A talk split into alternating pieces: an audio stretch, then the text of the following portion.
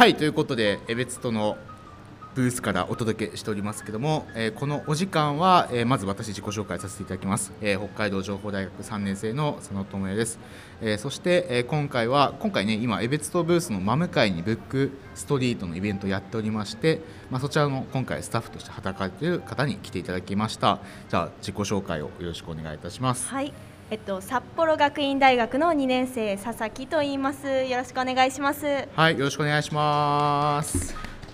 はい、ということで、まあ、今回このコーナーではですね、あの選んできた本をですね、まあ、持ってきていただいて、それについてちょっと深掘りをしていけたらなというふうに思います。はい、ということで、じゃあちょっと早速選んだ本をご紹介いただいてもよろしいでしょうか？はい、え私が今回選んだ本は、え海が走るエンドロールという本です。はい。えこちらはタラチネ・ジョンさんという方が書かれていたんですけれども、えこの方はえもともとえー映像を学んでいた方で、えーその経験をもとに、えー美術大学のお話を書かれているんですよね。えー。あ、そうなんですね。はい、あ、もともとこの本はじゃあ知ってたりはするんですか？そうですね。もともとえっとここにも書かれているんですけれども、お、この漫画がすごい2022女編第1位ということで、書いてあるんですね。うん。そうなんですよね。これですごい話題になっていたので、あ、そうなんですね。はい、SNS、ツイッターとかでも、まあ、作者さんのツイートにこの1話が載っていたりして、すごい引き込まれていたので、もうこれは読むしかないと思いまして、今回持ってきてくださったとはいいうことなんですね。そうですなるほど、ありがとうございます。ちょっと僕実は本は全く普段読まない人間なので。そうなんですか？そうなんですよ。ちょっとところ ところどころ補足していただけたらはいいいかなというふうに思うんですが、わかりましたまあ、。今回この辺、まあ、たくさんねあの今回ブックストリートに本並んでますけども、はい、なんでこちらを選んだかっていうのをちょっと聞いてもいいですか？そうですね。このストーリー自体が、うんはいえっと主人公が65歳のまあ海子さんっていう女性なんですけれども、この人がえっと夫を亡くした今、はい。まあこう未亡人として毎日を過ごしているわけなんですけれども、はい。その中で映画と出会うんですよね。おその映画との出会いが、まあ、彼女の人生を変えていくというストーリーおでそこにすごく引き込まれまして、ーあ、なるほど。はい、あ、じゃあなんかちょっとこう自分と似てるなみたいなところがあったとかですか？そうですね私自身もはい映画もすごい好きですし、うんまあ、音楽とか動画とか制作するのが趣味でもありますので、あ、そうなんですね。まあ、すごい自うん分と重なりまして、はいあ なるほど。そこで選びましたおーなるほど。え普段はちなみにそういうちょっとなんかジャンルがあったりするんですか？本のジャンルなんかこういうジャンルの本を読まれたりするんですそうですねジャンルはか。はい。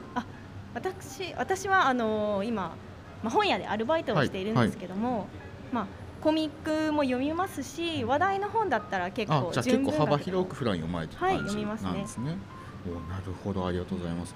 ちょっとこうまあ結構見た目とかにまあ一応ラジオなんでね、うんうんうん。あの見た目からご紹介していけたらなというふうに思うんですが、こう男性がすごいこうななんていうんですかきらびやかな笑顔というか。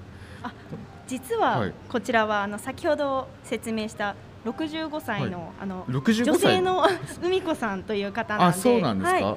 めちゃめちゃすごい。65歳には思えないぐらいなんそうなかんですよ。きらびやかな感じいい笑顔でもううん片手にこうカメラを携えながらという感じで、なるまあ、こちらの本自体も、えっと、月刊ミステリーボニータとはいいうところから出ていまして、まあ、お少女漫画ほどはい。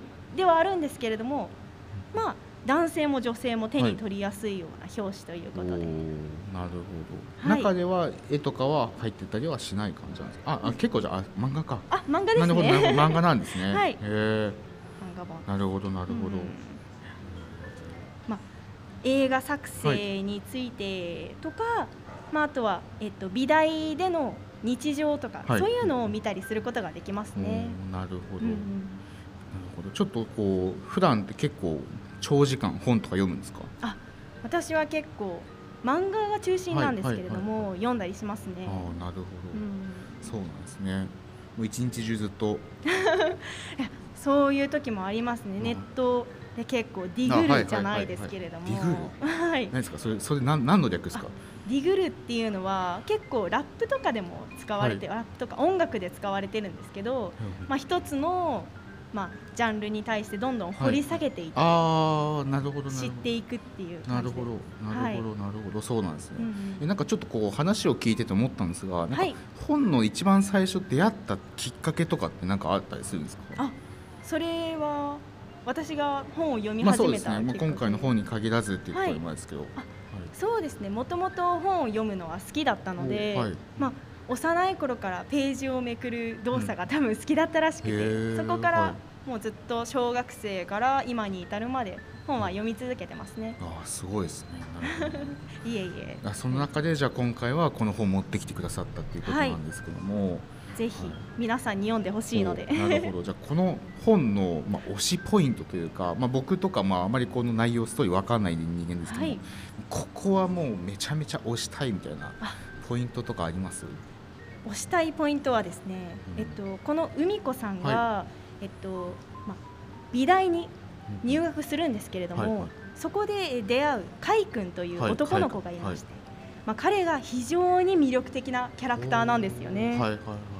えどんな魅力を持ってるんですか、あの例えて言うなら「エヴァンゲリオン」の綾波レイとか、えっとカオルくんってわかりますか、ちょっと僕わかんないですそうなんですよまね。あ、あの詳しくないそういう、はい。あの中性的なアンニュイなキャラクターがいるんですけれどもそのような、まあ、男女関係なく惹かれる魅力というものが海君にはありまして。か不思議な感じなんですか？そそうですね、不思議な感じなんですけれども、えっと、映像映画に対する情熱は人一倍あるんです。あじゃあその子がどんどんどんどんストーリーを展開していく中ではい。